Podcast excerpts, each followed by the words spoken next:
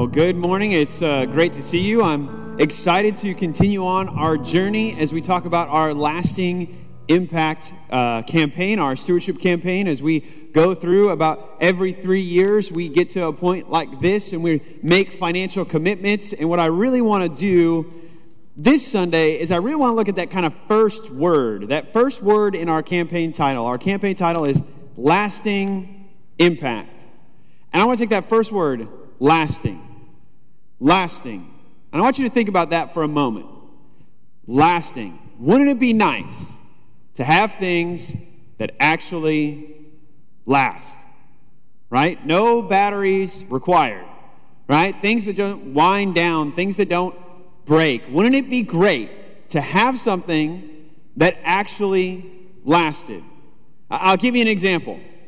The favorite toy, the favorite toy by far in the Crandall household is our laser guns.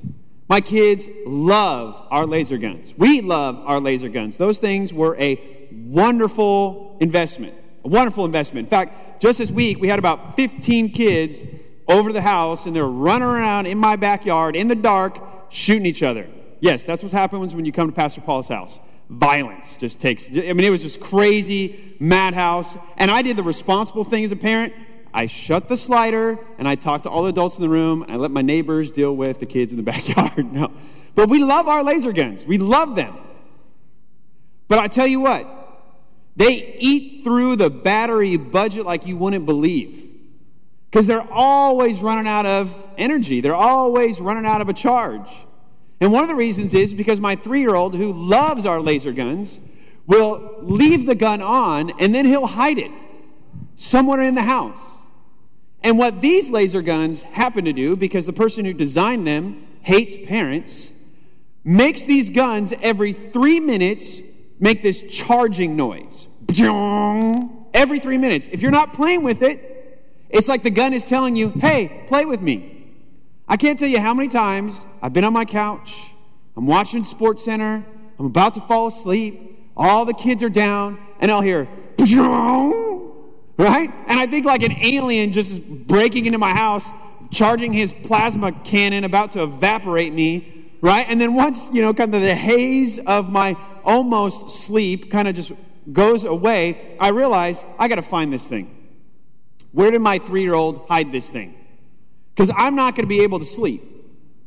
And then when I get over that kind of maybe selfish concern, I realize I better find this thing because if I don't, He's going to wake up in the morning, run to the laser gun box or run to wherever he hid that laser gun, and it's going to be dead. The batteries are going to be dead because he left it on all night. And then he's going to cry. And then I got to find that little screwdriver to get all those screws out of the gun, and I got to replace the batteries again, right? It's a wonderful toy, but the thing just doesn't last. But this is true a lot of a lot of our stuff, a lot of our toys. Right? A lot of things in our life just don't last. Right? They, they break, they, they, they wind down. If we want to get a little more adult, the same thing is true with our relationships. Right? They don't last. Or maybe we make a, a, a, some investments and the investment seems to pay off. We, we get this nice return, but what happens is that money is then spent on something that comes and it goes. Maybe we think to ourselves, oh, we're building all this home equity of this wonderful asset, but then we got to sell grandpa's house in order to, in order to deal with all the medical bills that are piling up. See, things just don't seem to last. They always wind down, they always break. They come and they go. It would be great, wouldn't it, to have something that actually lasted. Well, Jesus says there are things that last. Things that last forever, things that we can enjoy forever, things that won't break or wind down. And in our passage today, Jesus is going to talk about those things. And you may already know this, but those things are not in this life, they're in the next life. But what we're going to find Jesus do in our passage today is he's going to connect the things of this life to the things of the next life that actually last. Just because those lasting things aren't in this life doesn't mean that they're not connected to the things that last in the next life. Jesus will actually say the way we manage the stuff we have now will actually impact what we enjoy in eternity. The way we handle the things that break, the way we handle the things that come and go, the way they handle the things that wind down right now will actually affect our experience in eternity and our experience of those things that last forever. Let me show you this. Go to Luke chapter 16.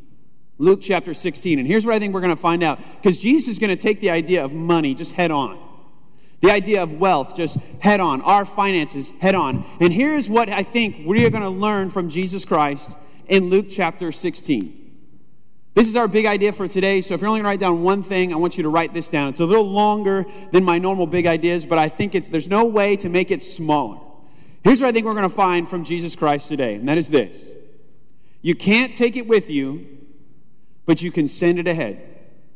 You can't take it with you, but you could send it ahead. We, we saw this in, in Pastor Tim's sermon uh, last week. He clearly unpacked that, yeah, we can't take it with us. We, we can't take it with us. He kind of gave us that wonderful illustration of you can't put a U Haul on a hearse, right? You can't take it with you. But you can send it ahead. There's a way in which you handle your money right now, your wealth right now, your things right now, that will change what you experience in eternity. So, as followers of Jesus Christ, as we are going to this campaign, we need to really look ahead and look beyond retirement.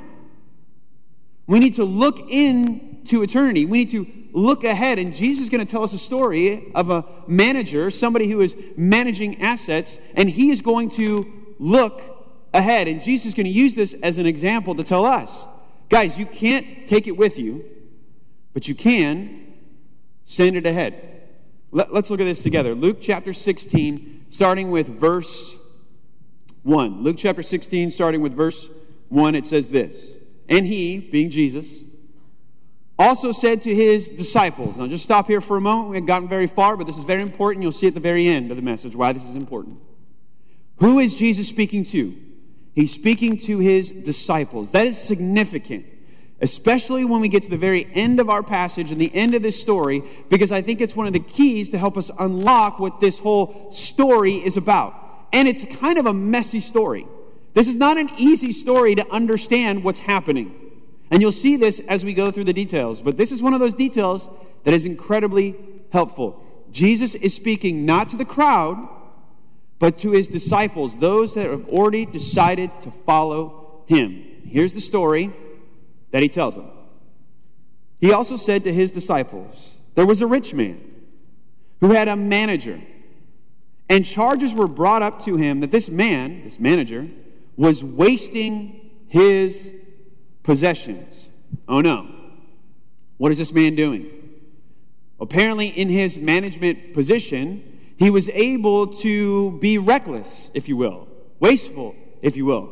He's not using his management position wisely. Maybe he's cutting some stuff off the top, right? Maybe he's eh, taking some profit for himself that he shouldn't take. He's doing something, he's mismanaging funds. The guy, the rich man, is losing money.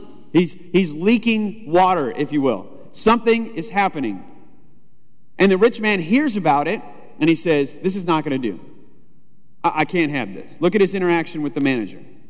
And it said, verse 2 And he called him and said to him, What is this that I hear about you? Now, notice, that's not really a question, that's an accusation. He's not looking for information. This is going to lead to termination. It's over. There's not an inquiry that's going to happen. No committee is going to evaluate the manager. No, no, this isn't an audit. This is a firing. What is this I hear? That's it. You're out. Right? Look at his next statement. Turn in the account of your management, for you can no longer be a manager. Right there, we see he asked a question, but he already knew the answer, or at least in his mind, he was, con- he was convinced. This guy is wasteful. This guy is reckless. This guy can't be trusted. Dude, you're out. Now, it's kind of weird that Jesus is introducing a character who's a little morally kind of messy, isn't it? Okay, Jesus, what's your point here? Well, that, point, that, that, that, that problem only grows as we see this manager behave. Because now he has a problem. He just lost his job, he's unemployed.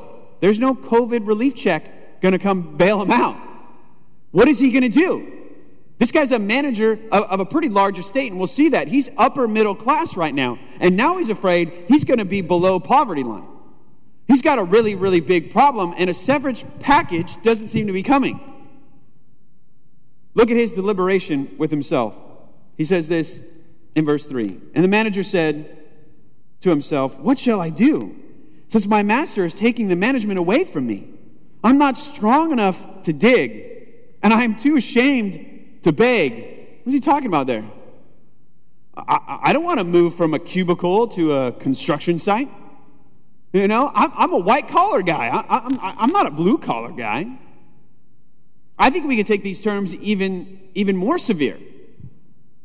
What he's talking about here, begging and digging, this is like the most menial kind of manual labor that he's talking about here. He's basically pl- placing himself about one step above slavery. So he's saying, I'm about to go, again, from upper middle class, probably, the management of an estate, to the very bottom. This is not okay with me. I'm concerned. Right? And then look at his next comment. Because not only is he going to lose his job, it sounds like he's going to lose his house. Look at verse 4. For I've decided what to do so that when I am removed from management, people may receive me into their houses. Why is he concerned about his house? Because he probably lives on the estate. He probably lives in, in some house of the rich man. So now he's saying, I've not only lost my job, but I've lost my home. This isn't good. Now, we feel a little sympathy for this guy, don't we? But it's true, he was wasteful before. That's how Jesus kind of sets up the parable, sets up the story. He was reckless before. He was not managing the money, the wealth correctly. And now he finds himself in this problem, a problem of his own making. It's a consequence of his own actions. And now he's in a mess. So, what is he going to do? And the way the language is kind of written there in verse 4, it's like he has this kind of sudden epiphany, this like aha moment. I've got it. I know what I'm going to do. And this is the point I think that Jesus really wants to press to his disciples. Because what the man is about to do is look ahead. He's going to look ahead. He's going to make some present adjustments that may hurt, that may be hard. He's going to do that. Why? Because his future is at stake. He's worried about what will happen later. And this is the principle I think that Jesus wants us to unpack and that Jesus wants us to apply to ourselves. We can't take it with us, but we could send it ahead. We need to look to the future. Now, look what this guy does. And it's really hard to understand how we should treat what this guy does. Right? Look down at verse, where are we? Verse 5. He says, I know what I'm going to do. Verse 4 I came up with a plan so that people may receive me into their houses. I'm going to do something that indebts people to me. I'm going to do something that, that makes it favorable for people to help me in the future. Look at verse 5. So he does this. So, summoning his master's debtors, not his, it says, one by one. Now, that's an interesting phrase. Think about when you use that phrase. We're going to do this one by one. If you're using that phrase, are you talking about two meetings?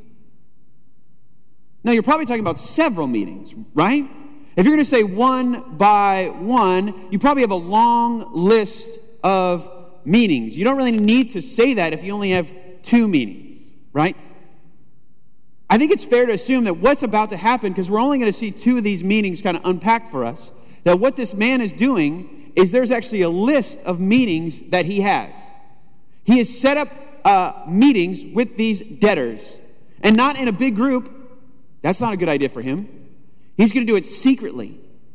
This kind of shows us already, we're kind of getting a hint already. Whatever this guy is doing, it's messy. It's, it's probably criminal. It's probably not good.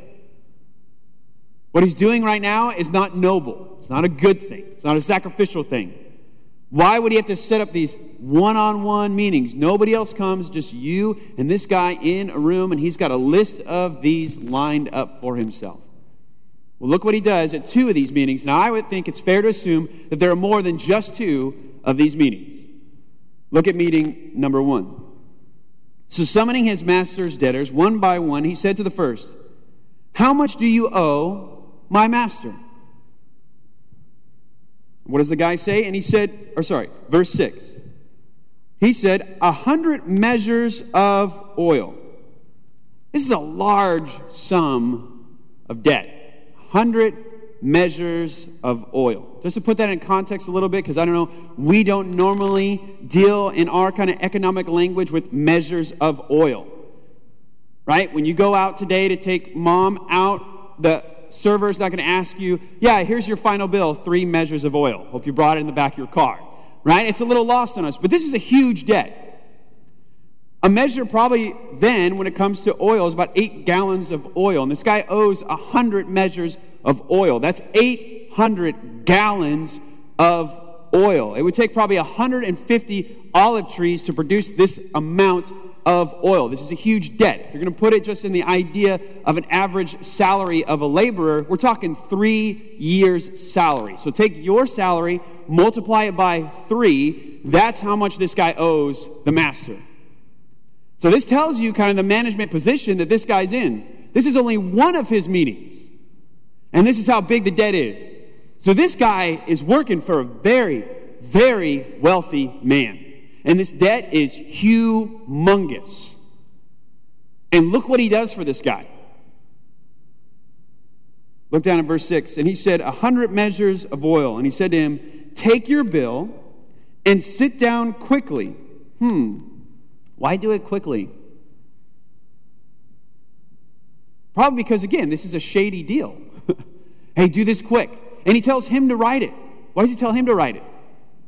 Because back then in the ancient world, the people who drew up the contracts were the people who were actually taking on the debt. So their handwriting could be a witness that they were willing to take on the debt. So they didn't just sign on the dotted line, they wrote the whole contract out. So their signature and their handwriting could be confirmed. So he's saying, hey, tear up the old one, write a new one. And when he does that, there's really no way, there's no evidence to prove otherwise. So he's now putting the master or the rich man in a really particular situation, a really hard situation. And he tells him, Here's what I want you to write sit down quickly and write 50. Wow, wouldn't you be? Wouldn't that be great if the, your bank just called you and say, "Hey, so we want to talk to you about this mortgage you got. How about we cut it in half? Wouldn't that be nice? Yeah, you might send a thank you card to your banker. That's what he's thinking right? He's looking ahead. Hey, if I cut this guy's bill in half, when I lose my job, maybe he'll give me employment. Maybe I'll work for them. This is clearly bigger than a family farm, it's much larger than that. Maybe not only will they look out for me, but maybe they'll employ me. Right, look at the next meeting that he has, verse 7.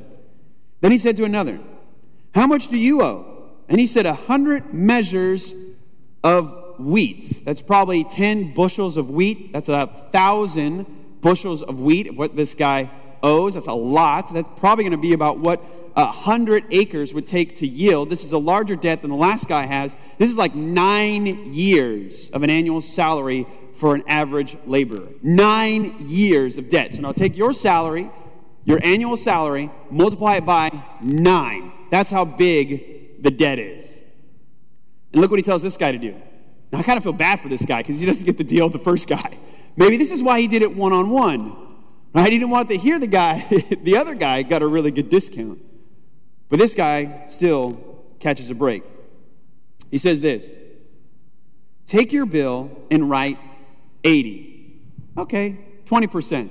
I'd still take that. And I bet you would take that as well.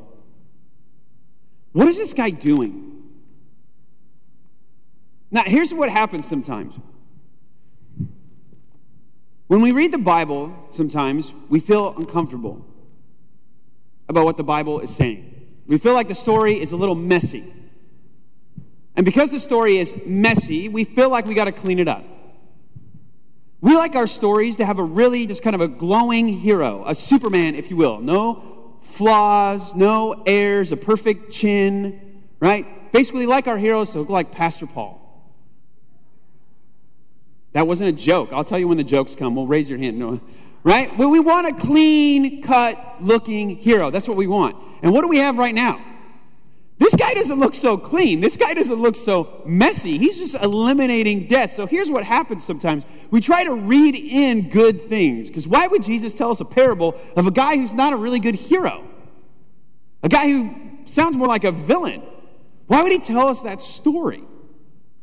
So, oftentimes, people try to do when they read this passage is say, oh, here's what this is happening here. Um, uh, the rich man is charging just an enormous amount of interest. And so, what this guy is doing is actually a noble thing. He's cutting out this just terrible level of interest. So, he's actually being a moral man.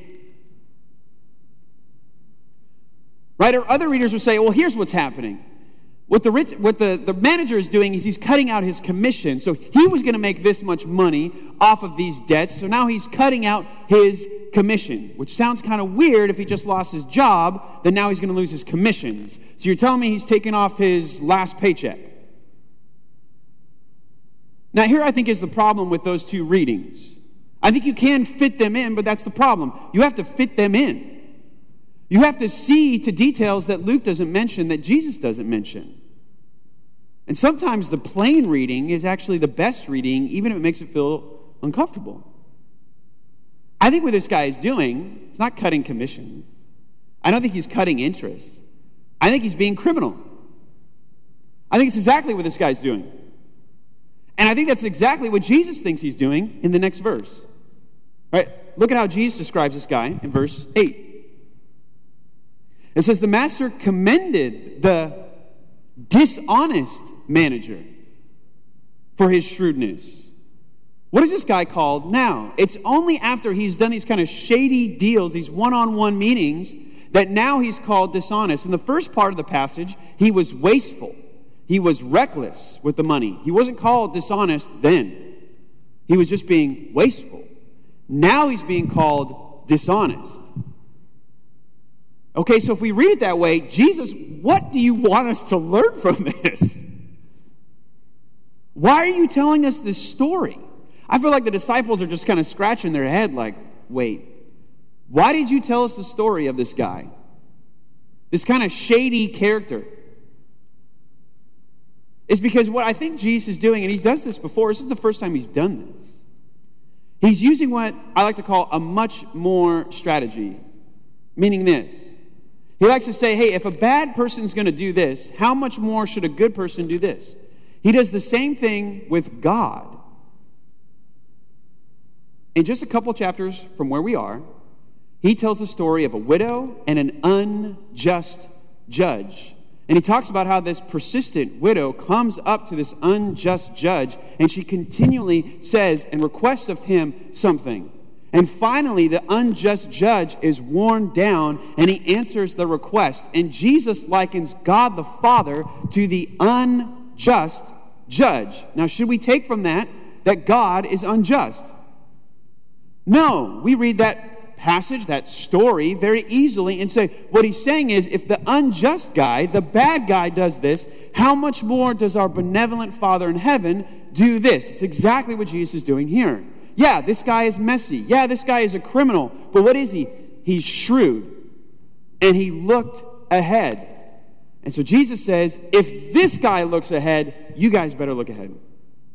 Right? Look how he makes this clear in the next verse, in verse, well, we'll read verse 8. For the master commended the dishonest manager. Again, he's not pleased with what he did, but he has to recognize, man, that was a pretty good strategy. Way to look ahead. He commended the dishonest manager for his shrewdness. For the sons of this world are more shrewd in dealing with their own generation than the sons of light. Do you see that? He made that comparison. If this is how the sons of the world are, those who are set against the things of God, those who have decided to commit their life to something besides God, those who are not looking to follow God's design. If this is how they act, if they look forward in this way, the sons of light, again, remember he's speaking to who? His disciples. He's saying, hey, you guys should do even better. Now, why should we do that? Why should we look ahead? Look at this next verse. Probably the most intriguing and interesting part of the entire story here. Once we get past the mess of what this manager is doing, look at the reasoning that Jesus gives for why we should look ahead. And if you've been a Christian for a while, this may feel a little uncomfortable what Jesus says here. Look what Jesus says in verse 9. For I tell you, make friends. This is a command from Jesus Christ. Make friends for yourself by means of unrighteous wealth. I think a better way to translate that is worldly wealth. I think Jesus right now is speaking of if the wealth is sinful or something like that. I don't think he's talking about the moral quality of the wealth. I think a better way to translate that is worldly wealth. It's just the wealth of this world. It's the wealth of now. It's the money in your pocket, the numbers in your bank account. That's what he's talking about. I tell you, make friends by means of worldly wealth. Use your money wisely. Why? Here's the purpose so that when it fails, and it will, and I think he's talking about the passing into the next life, when all the money is gone and you can't take it with you, right? That's the first part of the big idea. You can't take it with you. So what happens? So that when it fails, you may receive, or they may receive you into the eternal dwellings. What? What does that mean? It means exactly what you think it means. What are the eternal dwellings, the lasting places that we will reside? When he's speaking to disciples, when he's speaking to the sons of light, those who've committed themselves to following Jesus and his design, those who have placed their faith and their trust in Jesus Christ, death and resurrection for their forgiveness of sins. What's the future we look forward to? What's the eternal dwelling? He's talking about heaven. So let's read that again. Use what? Make friends with your worldly wealth so that when it fails, they may receive you into heaven. What? I love this passage. I always love those passages that are really hard to understand. Because to me, it just intrigues me to really dive in and figure out what's going on there. So, what is going on here? What is he talking about? Well, first part we got to ask is this Is he talking about our entrance into heaven? Or is he talking about our experience in heaven? Because clearly, what Jesus is saying, how you handle your money right now will affect your eternity later. It will affect your experience, your reception in heaven, the hospitality at which you're welcomed into the eternal dwellings will change based on how what? You use your worldly wealth. How you handle your money now will change your experience in eternity. Now, if you've been a Christian for a long time, if you read the Bible, you're probably thinking to yourself, wait a second, I know a lot of Jesus' teaching who said that we should give without thinking of a return. And you're totally right. 100%. Right before this, Jesus talked about how our hospitality to those who are less fortunate shouldn't be, hey, I'm going to indebt them to me. So uh, when I throw a party, I'm going to give the best spot to the richest person, so hopefully they'll invite me to their party. And sometimes we could take those passages and say, so giving and living with our finances, we should always treat it as there will be no reward. We should never think of reward. That's not true. That's not true. It's where we look for that reward and who we look to give us that reward. It's not that there's no reward, it's just that the reward is later and the reward is from Him. Let me show you. This is in the Gospel of Luke. Just, just flip over a couple chapters to chapter 19. We see this again. Jesus tells a story a story of a man who's given money, made an investment to his servants. And these, these servants have served faithfully with that money. They return their return, or they give their return to their master. And look what the master says to one who has given him a return. He gives him a reward. This is Luke chapter 19, verse 17. And he said to him, Well done, good servant, because you have been faithful in very little you shall have authority over 10 cities. Is there a reward? Yes, clearly, Jesus thinks there's a reward. Just in case Jesus isn't enough for you, look at the Apostle Paul. 2 Corinthians chapter 5, verse 10. 2 Corinthians 5, verse 10, he speaks of a judgment, a judgment that is not for those that aren't following Jesus, but for those that are following Jesus. 2 Corinthians chapter 5, verse 10 Paul says this For we, we, interesting word. What is he saying there? Me and you guys. Me as a follower of Jesus Christ, and you guys as a church, the church at Corinth. We're going to experience something. He says, For we must all appear before the judgment seat of Christ. Why? so that each one may receive what is due for what he has done in the body, whether good or evil. Does Paul believe there will be rewards in heaven? Yes, clearly he does. He's totally in line with what Jesus says that Jesus believes that there are rewards in heaven. We should look ahead because it'll change our experience. Now, again, let's go back to that question Is this about our entrance into heaven or our experience in heaven? I think the answer is both. Let's take the first one experience. Now, why do I say experience? Because Jesus is speaking to who? His disciples, right? Jesus' command is to who? The sons of light. It doesn't sound like Jesus believes these guys have a big question mark as to if they're going to go to heaven or not. It's not about if they're going to go to heaven, but how they will be received in heaven, their experience, what will be their reward in heaven. That feels like the most comfortable reading of this passage. But look down again at our verse. Because we got to be okay with sometimes reading the Bible and finding that maybe it's not as clear, or it's a little messy, or it takes a little bit of effort to push in, push toward a clearer understanding of the passage. Right, look again what Jesus says in verse 9. I tell you, make friends for yourself by means of worldly wealth. Again, I think that's the better translation worldly wealth, wealth, so that when it fails, they may receive you into eternal dwellings. That could be experience. But at first glance, it looks like entrance, right? I think it is talking about that. Even though he's speaking to the sons of light, even though he's speaking to disciples. Why is that? I don't think it's because Jesus is saying you could buy your way into heaven. I don't think we should read it like that. I don't think he's talking about you can buy your way in, but I think he is saying this the way you buy shows if you're in.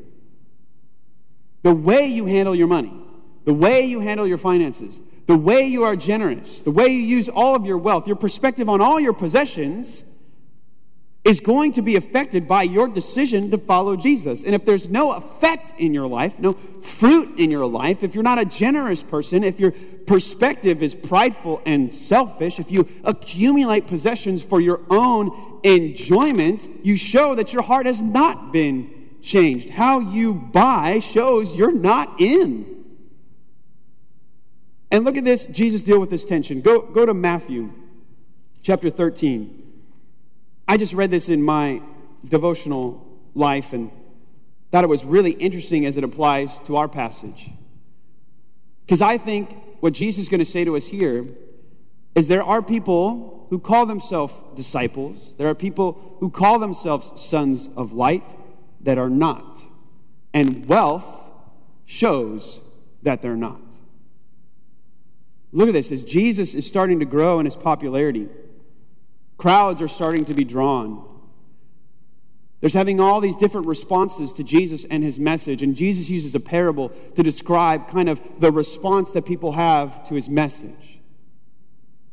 And he uses the idea of a farmer going out and sowing seed. And, and there's several soils that the seed falls off or falls on, and immediately something springs, something grows, there's a positive response. And the majority of the responses are positive in the beginning. The majority of them. But it's only the minority of those responses that actually endure. And look at one of the positive responses. This is Matthew chapter 13, verse 22. And as for what was sown among thorns, and it grew, but look what happened. This is the one who hears the word. There's a response. In the parable before, just a couple of verses prior to this moment, it grows. Maybe they get excited. Maybe they get baptized. Maybe they join a Bible study. Man, things are looking good. They're serious with Jesus. But look at this. But the cares of this world and the deceitfulness of riches choke the word, and it proves unfruitful.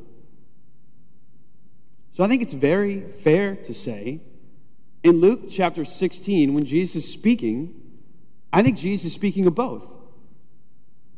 I think Jesus is speaking of entrance and experience. How you handle your money right now will have a lasting, personal impact on your eternity. You may find that the way you've handled your wealth has proven that you're not in that you're not a disciple, that you're not a son of light.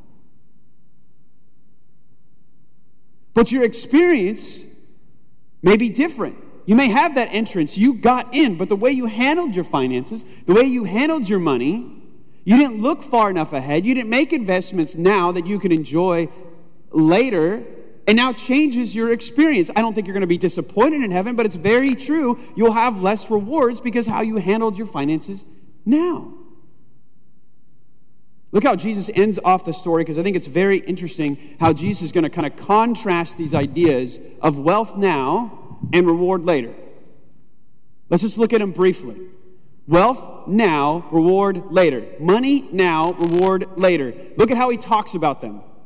Look at Jesus' perspective on the money that we have right now and how that's related to the reward we'll experience later when we look ahead. Look at how Jesus describes, we're in verse 10.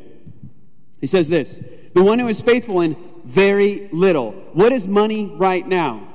Very little. The one who is faithful in very little is also faithful in much. What is the reward later? It is much. It's very little over here. Money now is very little. Reward later is much. He continues to go. Verse 11. So then, if you have been fruitful in unrighteous wealth, again, I think a better translation is worldly wealth, temporal things, things that break, things that unwind, the laser guns of your life, the things that always break, that always come and go, that's what money is right now. It is worldly. Who will entrust you, entrust to you true riches? What is the reward later? It's true. It is much. It is true. It's not very little, and it's not worldly. He keeps going. Verse 12. And if you have been faithful in that which is another's, who will give you that which is your Oh, own? This is the most curious description here, the most curious contrast here. Notice what he talks about, or how he talks about the money we have now. Whose is it? It's another's, it's somebody else's. Isn't that ironic? We think it's ours. But then he says, no, no, no, the reward later, that is your own. The only thing you truly possess that you can call your own is what you've sent ahead, is the lasting things of eternity in the age to come. Those are the only things you own, which makes sense. Because when you die, all your stuff goes to somebody else. And the stuff that you have has either been somebody else or it's been given to you by God. So it's just temporarily moving through your hands. It's not really your own. Jesus looks at his disciples and he tells them, Look ahead. He uses a messy example and he tells them, Look ahead. Look, you can't take this money stuff with you. This very little you can't take with you. This, this worldly stuff you can't take with you. This stuff that is another's you can't take with you. But how you handle this, you can send reward ahead. True riches that are much and that are your own. You can't take it with you, but you can send it ahead. Let me give you an illustration of this, and I want you to kind of interact with this. Okay, let me set the scenario, then I want you to ask, your, ask yourself the question that I'm going to guide you to. Okay, I want you to pretend for a moment that you are uh, an American art collector. I mean, you love art. You go in your house and you've got paintings all over the place. Uh, masterpieces, modern art, historic art. I mean, it's just wonderful. You just have, a, your house is like a gallery and you're having some friends over, and one of your friends happens to know a billionaire. And he's heard about your love of art. And so, as he's kind of looking through the house, he's just so inspired. And he just admires your exquisite taste in art. And so, after everybody has left, he has stayed behind and he comes up to you, puts his arm around your shoulder, and says, Friend, I want to give you the trip of a lifetime. I'm so inspired by what I see. I admire all the things that you've collected. So I want to give you the trip of a lifetime with one catch. I want to send you to Europe for three months. wow, that's awesome. You think of all the places you can go, all the art you could see. And he takes it to the next level. Three months, I want you to go on a trip to Europe. And I'm going to send you with $30 million. Holla Woo! Right? That's an exciting trip. What a wonderful gift. And he says, All right, but one catch. One catch. Now, if I'm the guy, I'm thinking, okay, which kidney do you want? Like, what is this going to cost me? And he says, There's one catch. One catch. You can't bring anything back. You can't bring the money back. You can't put the art that you see or buy on the plane. You can't bring anything back.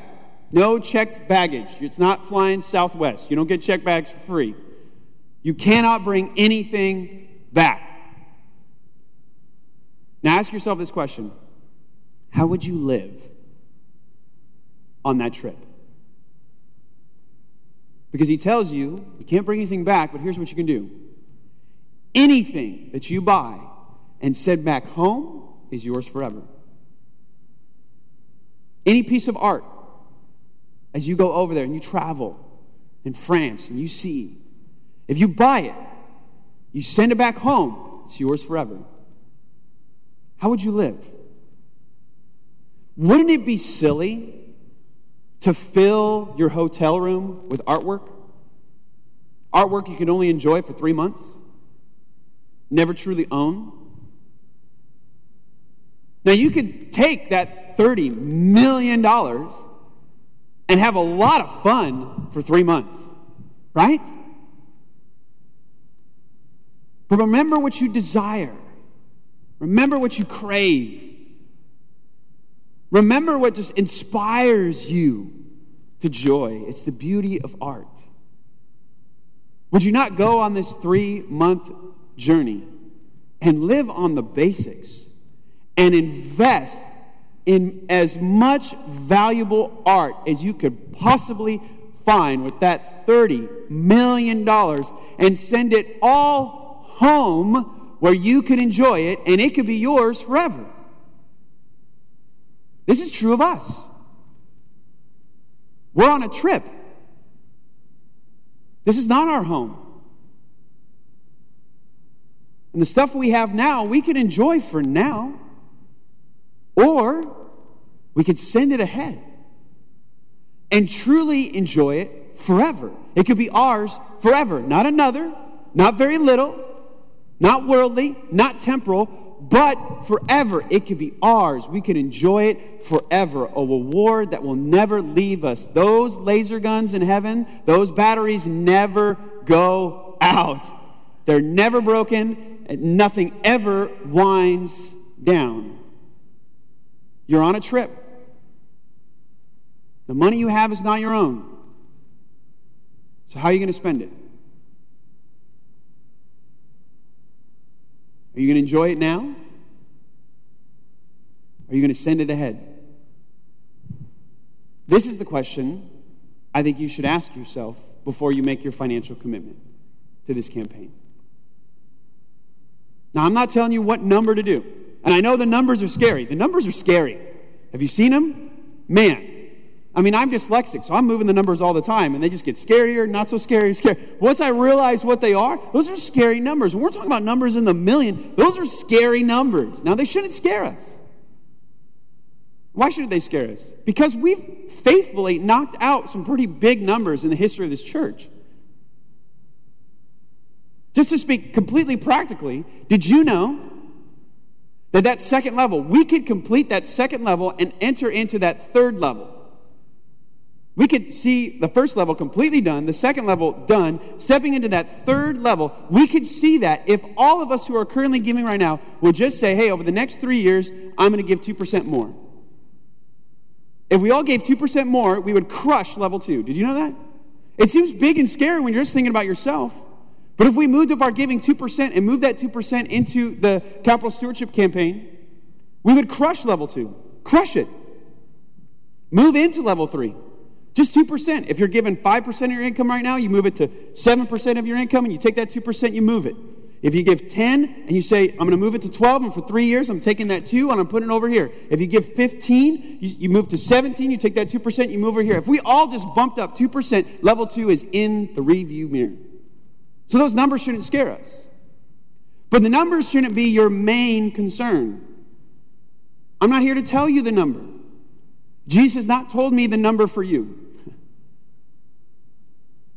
And as Lindsay and I are looking at what we would give, and we haven't decided yet, we've prayed a lot about it, we've thought a lot about it, we've put around a, a couple scenarios.